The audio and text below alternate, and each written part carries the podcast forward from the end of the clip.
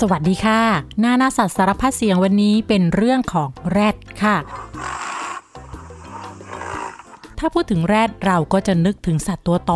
หนังหนา ตาเล็ก ดูแข็งแรงบึกบึนรูปร่างราวกับรถถัง แล้วก็มีนอ นอก็คือเขาแหลมๆที่ยื่นออกมาตรงปลายจมูก และนอแหลมๆที่ยื่นออกมา ก็เป็นสัญลักษณ์ของแรดเลยนะคะ นั่นก็ทำให้มีบางสิ่งบางอย่างที่มีอะไรแหลมๆยื่นออกมาตรงหน้า ตรงหัว ก็จะถูกตั้งชื่อว่าแรดไปด้วยค่ะ เช่น ปลาชนิดหนึ่งค่ะ ชื่อปลาแรด ปลาแรดเป็นปลาน้ำจืดขนาดใหญ่ ตัวหนา ปากเชิด ปลายท้องเป็นครีบยื่นยาวแล้วก็เป็นเส้นค่ะ มีลายแถบสีเข้มพาดขวางที่ลำตัว เจ้าปลาเนี้ยมันมีปุ่มที่หัวยื่นออกมา ดูแล้วคล้ายหนอแรด ก็เลยถูกตั้งชื่อว่าปลาแรดค่ะ นอกจากปลาแล้วก็ยังมีนกเงือกหัวแรด นกเงือกเป็นนกขนาดใหญ่อยู่ในป่าขนตามตัวของนกเงือกหัวแรดเป็นสีดำท้องขาว หางสีขาวมีแถบดำพาด ปากมันจะใหญ่นะคะ แล้วปากเนี่ยมีสีเหลืองกับสีขาว ที่โดดเด่นแล้วก็สวยมากๆก็คือหัวของมันค่ะ ตรงหัวของมันจะเป็นโหนก ใหญ่สีแดง สดใสเลยนะคะ แล้วก็โค้งขึ้น เห็นแล้วก็นึกถึงหน่อแรดเลยค่ะ ไม่เพียงแต่สัตว์ที่มีชื่อแรดเท่านั้นนะคะ ผลไม้ก็มีค่ะ นั่นคือ มะม่วงแรด เป็นชื่อมะม่วงชนิดหนึ่งค่ะ มีรสชาติหวานมัน เปรี้ยวน้อยอร่อยมากป้าแวนด้าชอบที่สุดเลย ที่ได้ชื่อนี้ก็เพราะว่าเจ้ามะม่วงชนิดเนี้ยตรงใกล้ๆขั้วมันนะคะ จะมีลักษณะเป็นปุ่มนูนออกมา คนเห็นแล้วก็อ๋อมันดูคล้ายหน่อแรดนะเนี่ย ก็เลยเรียกว่ามะม่วงแรดค่ะ Okay. แล้วก็ยังมีสถานที่อีกด้วยนะคะ นั่นก็คือเกาะแรดค่ะ เกาะแรดอยู่ที่จังหวัดชุมพร เป็นเกาะขนาดเล็ก ไม่มีชายหาดให้เล่นน้ำทะเลนะคะ มีแต่โขดหินแล้วก็หน้าผาสูง ตัวเกาะเนี่ยถ้าเผื่อมองให้ถูกมุมนะคะ จะพบว่ามีลักษณะคล้ายกับแรดหมอบอยู่กลางทะเล เพราะว่ามีเนินหินยื่นออกมาดูเหมือนนอแรดค่ะ เอาล่ะพูดถึงสัตว์อื่นๆ ที่เอาชื่อแรดไปตั้งเป็นชื่อแล้ว คราวนี้มาพูดถึงเรื่องแรดตัวจริง ๆ กันบ้าง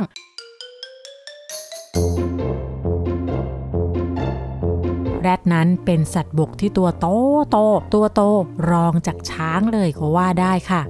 รูปร่างนั้นใหญ่เทอะทะมีหนังที่หนามาก และในแรดบางชนิดนะคะ หนังของมันเนี่ยเป็นชั้นๆ คล้ายกับเสื้อเกราะเลยค่ะทำให้มันดูเป็นนักรบที่เก่งกล้าสามารถแข็งแรง ทรหดอดทน พร้อมชน พร้อมปะทะค่ะ แต่นั่นแค่ดูเหมือนนะคะ จริงๆแล้วเนี่ยแรดมีผิวที่บอบบางมากๆมันจะโดนแดดเผา โดนแมลงทำร้าย มันอยู่ตลอดค่ะ แล้วมันก็เป็นสัตว์ที่ไม่มีต่อมเหงื่อ ดังนั้น แรดก็เลยเป็นสัตว์ที่ชอบนอนแช่ตัวในโคลนในปลักเหมือนกับหมูเหมือนกับควายค่ะ เพื่อดับร้อนแล้วก็ให้โคลนนั้นพอกไปตามผิว ปกป้องผิวอันบอบบางจากการถูกทำร้ายฟังดูแล้วนึกถึงครีมกันแดดเลยนะคะ นี่คือโคลนกันแดดแบบธรรมชาติ 100%เลยค่ะ แรดนั้นหากินในเวลากลางคืน มันมีตาเล็กๆ และตาเล็กๆ ของแรดเนี่ยมองอะไรก็ไม่ค่อยดีหรอกค่ะ ด้วยความที่มันมีสายตาแย่มาก ธรรมชาติก็เลยมอบประสาทรับกลิ่นอันดีเยี่ยม แล้วก็หูที่สามารถฟังเสียงต่างๆ ได้ดีมากๆเลย ในธรรมชาติ แรดจะไม่ค่อยมีศัตรูตามธรรมชาตินะคะ เพราะว่าบรรดานักล่าทั้งหลายไม่ว่าจะเป็นเสือสิงโตหมาป่า มันก็เลือกที่จะล่าสัตว์อื่นกินเป็นอาหารเพราะดูแล้วง่ายกว่าการที่จะล่าแรดค่ะ แต่ว่าพวกลูกแรดก็ยังไม่ปลอดภัยนะคะ ลูกๆนี่แหละเป็นเป้าหมายของบรรดานักล่าเลยค่ะลักษณะที่เด่นที่สุดก็คือ การมีสันจมูก โด่ง ยาวยื่นแล้วก็แหลมออกมา เรียกว่านอค่ะ นอไม่ใช่กระดูกที่ยื่นออกมา แล้วก็ไม่ได้เป็นแบบเขาสัตว์ต่างๆ ด้วย นอนั้นเป็นเคราตินค่ะ เคราตินนั้นก็เป็นแบบเดียวกับผมขนแล้วก็เล็บค่ะ แรดโดยทั่วไปก็จะมี 2 นอ แต่แรดบางชนิดมีนอเดียวค่ะ ในปัจจุบันนี้มีแรดหลงเหลืออยู่เพียง 5 ชนิดเท่านั้น พบในทวีปแอฟริกา 2 ชนิดคือ แรดขาวกับแรดดำแรดขาวนั้นเป็นแรดที่ใหญ่ที่สุดค่ะ มีสองนอ แล้วนอของมันยาวมาก บางตัวนะคะ ยาวถึง 1.5 เมตร หรือว่า 150เซนติเมตรเลยค่ะโอ้โหแรดดำนั้นเป็นแรดที่มีขนาดใหญ่รองลงมาจากแรดขาวนะคะ มันมี 2 นอค่ะ เป็นแรดที่มีนิสัยหงุดหงิดง่าย แล้วก็วิ่งได้เร็วด้วย ปกติแล้วเนี่ยมันจะวิ่งได้ประมาณ 29 กิโลเมตรต่อชั่วโมงค่ะ แต่ถ้ามันตกใจหรือว่าป้องกันตัว อาจจะวิ่งได้เร็วถึง 40 เมตรต่อชั่วโมงเลยค่ะและแรดอีก 3 ชนิดพบในเอเชียค่ะ ได้แก่ แรดอินเดีย แรดอินเดียเป็นแรดนอเดียวที่มีตัวโตโตค่ะ ตัวโตพอๆกับแรดขาวในแอฟริกาค่ะ และมีลักษณะเด่นก็คือ หนังของมันจะเหมือนเสื้อเกราะค่ะ หนังดูหนา เป็นปุ่มเป็นนูนแล้วก็เป็นรอยพับค่ะ ต่อไปก็แรดชวา แรดชวานั้นเป็นแรดนอเดียวค่ะ ตัวของมันมีขนาดใกล้เคียงกับแรดดำแล้วที่แตกต่างจากแรดอื่นๆ ก็คือนอของมันจะสั้นๆ แล้วก็เล็กกว่าแรดทุกชนิดเลยค่ะ โอเคและแรดชนิดสุดท้ายที่ยังเหลืออยู่แล้วก็อยู่ที่เอเชียก็คือ แรดสุมาตรา หรือกระสู้ค่ะ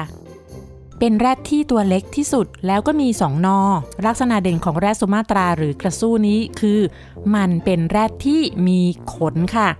ถึงแม้ว่ามันจะเป็นแรดที่ตัวเล็กที่สุด แต่น้ำหนักมันก็มากถึง 700 ถึง 800 กิโลเลยละค่ะ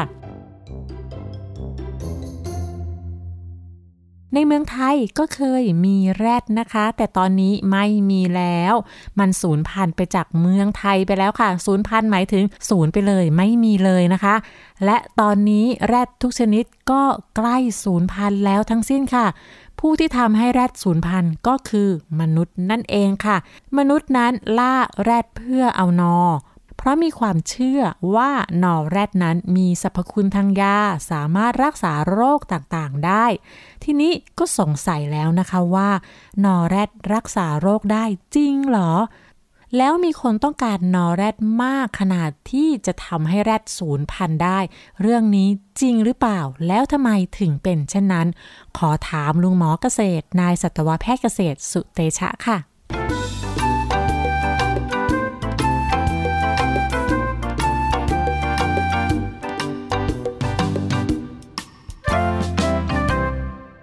แรดเนี่ยมี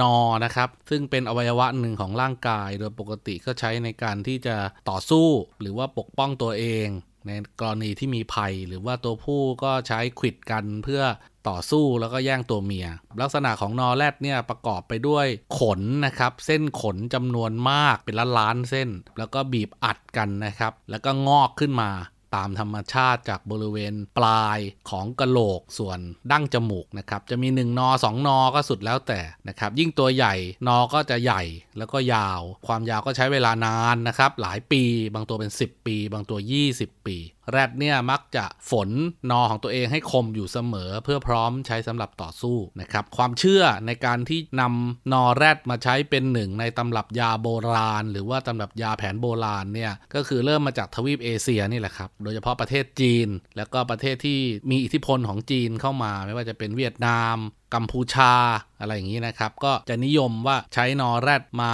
ฝนนะครับ แล้วก็เอาผงเนี่ยไปกินเพื่อแก้ปวดแล้วก็ลดไข้ ทำให้แรดในทวีปเอเชียเนี่ยถูกล่ากันจนแทบศูนย์พันนะครับ แรดในประเทศไทยเองนะครับก็ศูนย์พันเกิน 50 ปีมาแล้วนะครับ ตอนนี้ก็คงเหลือแต่แรดที่อยู่ในประเทศอินโดนีเซียซึ่งความต้องการทางการตลาดสำหรับนอแรดเนี่ยก็เป็นความเชื่อโดยไม่มีวิทยาศาสตร์รองรับนะครับ เพราะว่าในปัจจุบันเนี่ยเรามียาแก้ปวดนะครับ เรามียาพาราเซตามอลเรามียาแก้ปวดอีกตั้งหลายชนิด ที่ใช้ลดไข้แล้วก็แก้ปวดได้ดีกว่านอแรดแต่ว่าความเชื่อสมัยโบราณ โดยเฉพาะคนที่อายุมากๆเนี่ยก็ยังบริโภคนอแรดต่อไป ซึ่งอันนี้เป็นภัยร้ายแรงนะครับทำให้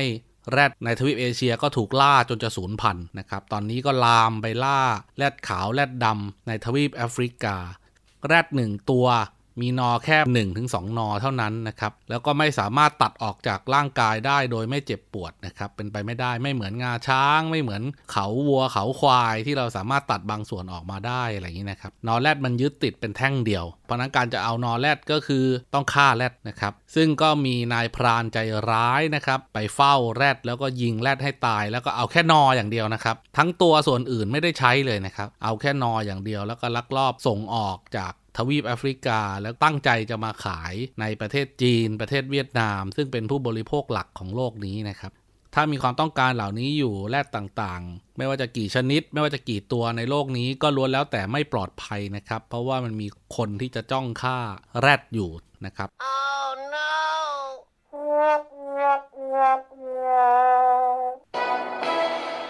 ลุงหมอครับ ผมเคยเห็นแรดที่สวนสัตว์ เขาติดป้ายบอกว่านี่คือแรดขาวนี่คือแรดดำผมดูแล้วมันก็ตัวสีเทากันทั้งคู่อะครับทำไมมาถึงชื่อแบบนั้นทั้งๆทที่ตัวมันไม่ได้มีสีขาวหรือดำไปกว่ากันเลยล่ะครับ การที่แรดในทวีปแอฟริกาถูกตั้งชื่อว่าตัวหนึ่งแรดขาวอีกตัวหนึ่งแรดดำเรื่องนี้ต้องย้อนกลับไปตั้งแต่สมัยชาวยุโรปเดินทางไปสำรวจที่ทวีปแอฟริกา แล้วก็ถามชาวพื้นเมืองว่าสิ่งมีชีวิตนี้เรียกว่าอะไรชาวพื้นเมืองเนี่ยก็บอกว่าชื่อแรดปากกว้าง เพราะว่าปากของมันเนี่ยเป็นปากที่แบนๆลักษณะคล้ายกับริมฝีปากของคนนะครับเป็นริมฝีปากที่เรียบทั้งบนทั้งล่าง ชาวแอฟริกาก็พยายามจะแปลภาษาอังกฤษเพื่อจะบอกชาวยุโรปกว้างเขาก็ภาษาอังกฤษเขาก็ใช้คำว่า wide นะครับ wide ที่แปลว่ากว้าง แต่ว่าอาจจะสำเนียงไม่ถูกต้องตามที่ทวีปยุโรปเขาใช้กัน คนยุโรปก็เลย อ๋อ ไว้ใช่ไหมที่แปลว่าสีขาวเขาก็เลยนำมาตั้งเป็นชื่อภาษาอังกฤษว่า White Rhinoceros นะครับ ก็คือแรดขาว ก็แปลตามตัวนะครับ ภาษาอังกฤษ ต่อมาก็มีการสำรวจเพิ่มเติม ก็เจอแรดอีกชนิดหนึ่ง ซึ่งลักษณะภายนอกก็คล้ายกัน ต่างกันที่ริมฝีปากเนี่ยมีลักษณะคล้ายเป็นจงอยปากเหมือนกับนกแก้วนะครับหรือว่าปลายงวงของช้างเอเชียนะครับก็คือริมฝีปากบนเนี่ยมีลักษณะเป็นจงอยแหลมริมฝีปากล่างเนี่ยเป็นลักษณะปกติ ในเมื่อคนที่ตั้งชื่อซึ่งเป็นชาวยุโรปเนี่ยเห็นแล้วก็อ้าวก็ตั้งตัวแรกไปแล้วว่าไวท์ไรโนซอรัสอีกตัวหนึ่ง ก็ตั้งให้มันแตกต่างกันเลย ก็เลยใช้คำว่า black rhinoceros ซึ่งก็ตรงตามลักษณะสีสันของลำตัวนะครับ นี่ก็เป็นที่มาของชื่อภาษาอังกฤษของแรดในทวีปแอฟริกา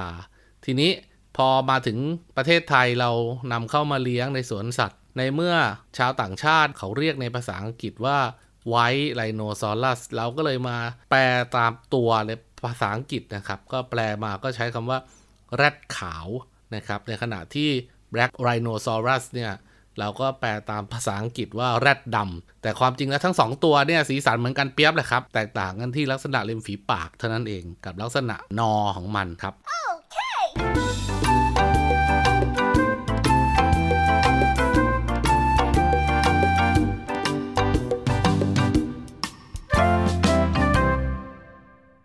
ด้วยความที่แรดนั้นเป็นสัตว์ที่รูปร่างใหญ่โต บึกบึน ดูน่ากลัวค่ะ ก็ทำให้ในสมัยโบราณนะคะ ชาวยุโรปเนี่ยเขารู้สึกว่าแรดเป็นสัตว์ร้ายค่ะ เป็นสัตว์ร้ายที่ขี้โมโห แล้วก็มีพลังทำลายล้างสูงด้วย เรื่องนี้มีที่มาค่ะ นั่นก็เพราะว่าเมื่อปีคิตศักราช 1515 ที่โปรตุเกสนะคะ ในตอนนั้นนะคะ กษัตริย์มาดูเอลที่ 1 ค่ะ ได้นำแรดอินเดียมาเลี้ยงไว้ที่โรงเลี้ยงสัตว์ค่ะ ที่โรงเลี้ยงสัตว์นั้นก็มีสัตว์อื่นๆ อยู่มากมาย รวมทั้งช้างด้วยค่ะ ทีนี้กษัตริย์เขาก็อยากจะรู้นะคะว่าเจ้าแรดเนี่ยมันมีพลังแล้วความแข็งแกร่งแค่ไหน วันหนึ่งก็เลยจัดให้มีการต่อสู้กันระหว่างสัตว์ตัวโตสองตัว นั่นก็คือช้างกับแรดค่ะ จัดที่สนามประลองการต่อสู้ซึ่งเป็นลานกว้างในพระราชวังนะคะ วันนั้นก็มีบรรดาราชวงศ์ต่างๆ แล้วก็บรรดาเพื่อนๆ ของคนในวังเนี่ยเข้ามาชมการต่อสู้ด้วย ช้างวัยรุ่นตัวหนึ่งจากโรงเลี้ยงสัตว์ ก็ถูกนำออกจากข้อของมัน เดินทางสู่สนามการต่อสู้นี้นะคะ แล้วช้างตัวนั้นก็ถูกล่ามโซ่เอาไว้ เพื่อรอเวลาการต่อสู้ค่ะ และเมื่อล่ามช้างไว้เรียบร้อยแล้ว คนเลี้ยงแรดก็นำแรดออกมาจากคอค่ะ ทันทีที่มันเดินเข้าสู่สนามการต่อสู้ แล้วมันเห็นช้างนะคะ เจ้าแรดก็พุ่งตัวเข้าโจมตีช้างทันทีค่ะ แล้วก็ชนอย่างรุนแรง รุนแรงขนาดที่ทำให้ช้างนั้นหลุดออกจากโซ่ที่มัดไว้ แล้วมันก็ร้องด้วยความเจ็บปวดและตกใจ เหตุการณ์นี้ทำให้แรดนั้นถูกมองว่าเป็นสัตว์ดุร้ายแล้วก็น่ากลัวค่ะ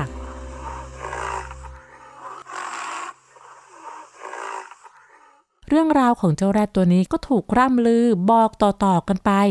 จนใครๆ ก็หวาดกลัวค่ะ ข่าวลือเรื่องความร้ายกาจของแรด ว่ามันเป็นศัตรูคู่อาฆาตของช้างก็ยังเป็นที่จดจำของชาวยุโรปมาเนิ่นนาน จนกระทั่งเดือนกรกฎาคม ปี 1741 ซึ่งก็ผ่านไปกว่า 200 ปีค่ะ ทุกอย่างก็เปลี่ยนไปเมื่อแรดตัวหนึ่งเดินทางมาที่ยุโรป แรดตัวนั้นชื่อคาร่า ค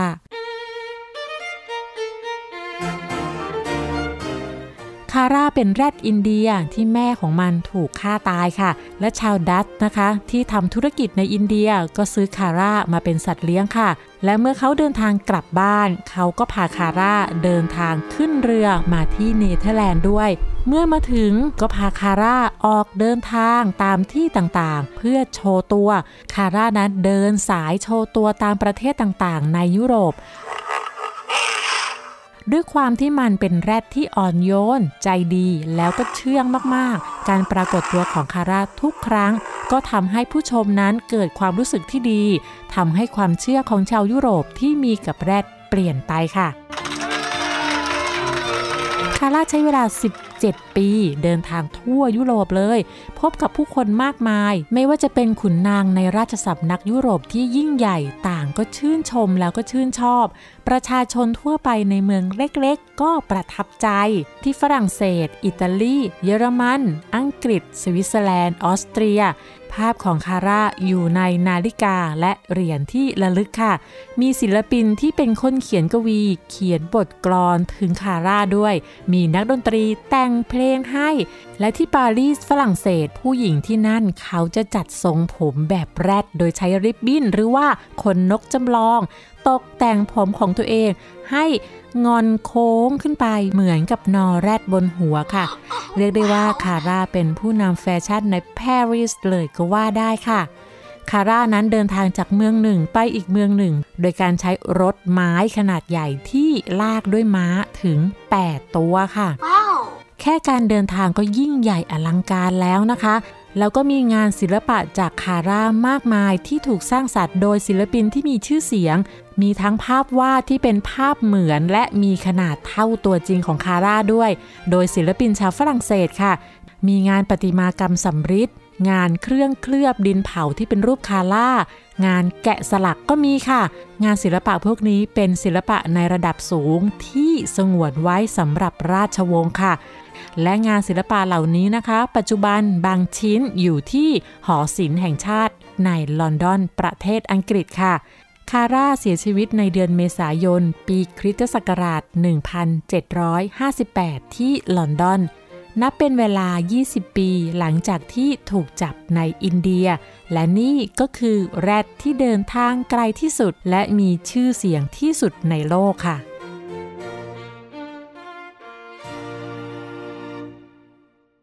แล้วก็มาถึงช่วงเวลาของนิทานเกี่ยวกับแรดแล้วนะคะ นิทานวันนี้ป้าเวนด้าเอามาจากเว็บไซต์ writeforfun.net ค่ะ เป็นงานเขียนของเด็กคนหนึ่งนะคะ อยู่เกรด 6 ค่ะ ชื่อแอนโทนีออสโทน เป็นนิทานที่ถูกเขียนไว้ตั้งแต่ปี 2550 แล้วค่ะป่านนี้ก็คงจะโตเป็นผู้ใหญ่ไปแล้วนะคะ นิทานของแอนโทนีมีชื่อเรื่องว่า แรด มีนอได้อย่างไร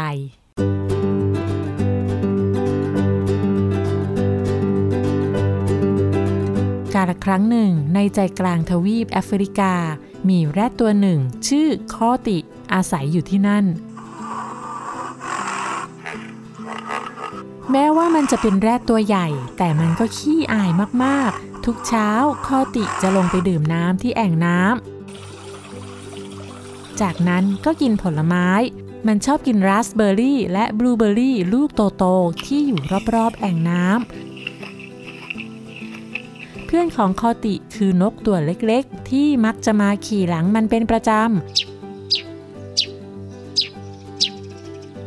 นอกจากนกตัวนี้แล้ว มันก็ไม่รู้จักใครเลย แม้แต่แรดด้วยกัน เช้าวันหนึ่ง ขณะที่ดื่มน้ำที่แอ่งน้ำ มันก็ตัดสินใจว่าจะออกเดินทางไปอีกฝั่งหนึ่งของป่าเพื่อไปกินผลเบอร์รี่ แต่การที่จะข้ามไปอีกฝั่งหนึ่งนั้น ต้องผ่านป่าที่มืดมิดและน่ากลัว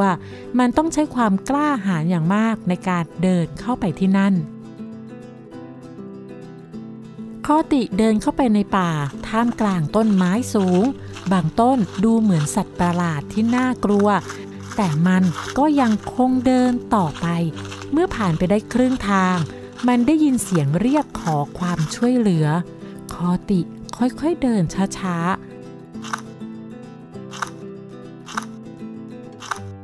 แล้วไปแอบอยู่หลังต้นไม้ มันแอบมองดูผ่านต้นไม้ ก็เห็นตาข่ายขนาดใหญ่ คลุมสัตว์ตัวหนึ่งไว้ข้างในมันคือตัวอะไรก็ไม่รู้ คอติไม่เคยเห็นมาก่อน แล้วก็รู้สึกกลัว มันจึงค่อยๆเดิน ถอยหลัง ถอยหลังออกไป เพื่อออกไปจากตรงนั้น แต่มันก็ไปเหยียบกิ่งไม้เข้าให้ เสียงกิ่งไม้หักทำให้สัตว์ที่อยู่ในตะข่ายรู้ว่า มีใครอยู่แถวนั้น เจ้าตัวในตะข่ายก็เลยตะโกนขึ้นมาว่า ช่วยด้วย ช่วยฉันด้วยคอติหยุดเดิน มันรู้สึกกลัว แต่เสียงร้องให้ช่วยนั้นฟังดูน่าสงสารมากกว่า มันจึงตัดสินใจเดินไปหาสิ่งมีชีวิตนั้น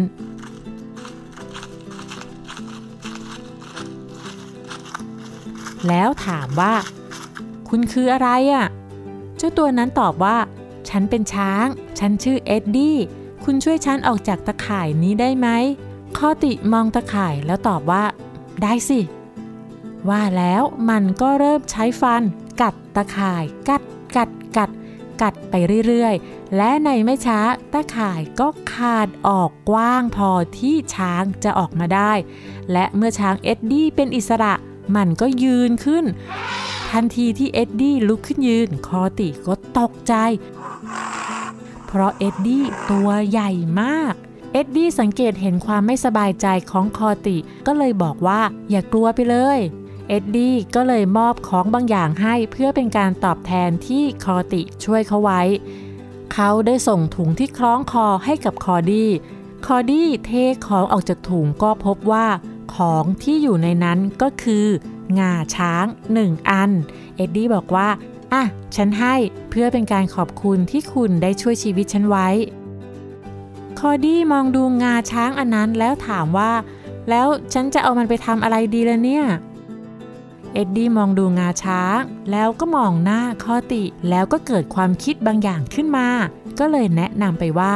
ฉันคิดว่านะ ถ้าคุณน่ะไม่อยากให้ใครมายุ่งกับคุณ คุณก็ลองเอางาช้างอันเนี้ยใส่ไว้ที่ปลายจมูกของคุณสิเมื่อคุณใส่ไว้ตรงนั้น สัตว์ทุกตัวก็จะรู้ว่า อย่ามายุ่งกับคุณ เอ็ดดี้แนะนำไป ข้อติเห็นด้วย เพราะมันไม่ชอบยุ่งกับใคร แล้วก็ไม่ชอบให้ใครมายุ่งกับมันด้วย ก็เลยเอางาช้างที่เอ็ดดี้ให้มาติดไว้ที่ปลายจมูก เมื่อติดไว้เรียบร้อยแล้ว ทั้งคู่ก็กล่าวคำร่ำราคอติรู้สึกมั่นใจมากขึ้น กล้าหาญมากขึ้น เมื่อมีงาที่จมูก แล้วมันก็เดินบุกเข้าไปในป่าที่เคยหวาดกลัวด้วยความมั่นใจ เดินไปเรื่อยๆ เรื่อยๆ จนถึงทุ่งโล่ง ทุ่งโล่งมีต้นลาสเบอร์รี่และบลูเบอร์รี่มากมายคอติเจอสัตว์อื่นๆ อยู่ที่นั่น และทุกตัวเมื่อเห็นงาแหลมๆ ที่ปลายจมูกของคอติก็จะเดินหลบหลีกไป และตั้งแต่วันนั้นเป็นต้นมา แรดทุกตัวก็จะมีเขาที่แข็งแรงอยู่ที่ปลายจมูกของมัน เพื่อให้สัตว์ทุกตัวรู้ว่าอย่ามายุ่งกับฉัน และทั้งหมดนี้ก็คือ เรื่องราวของแรดค่ะ แล้วพบกันใหม่ในคราวหน้านะคะ วันนี้สวัสดีค่ะ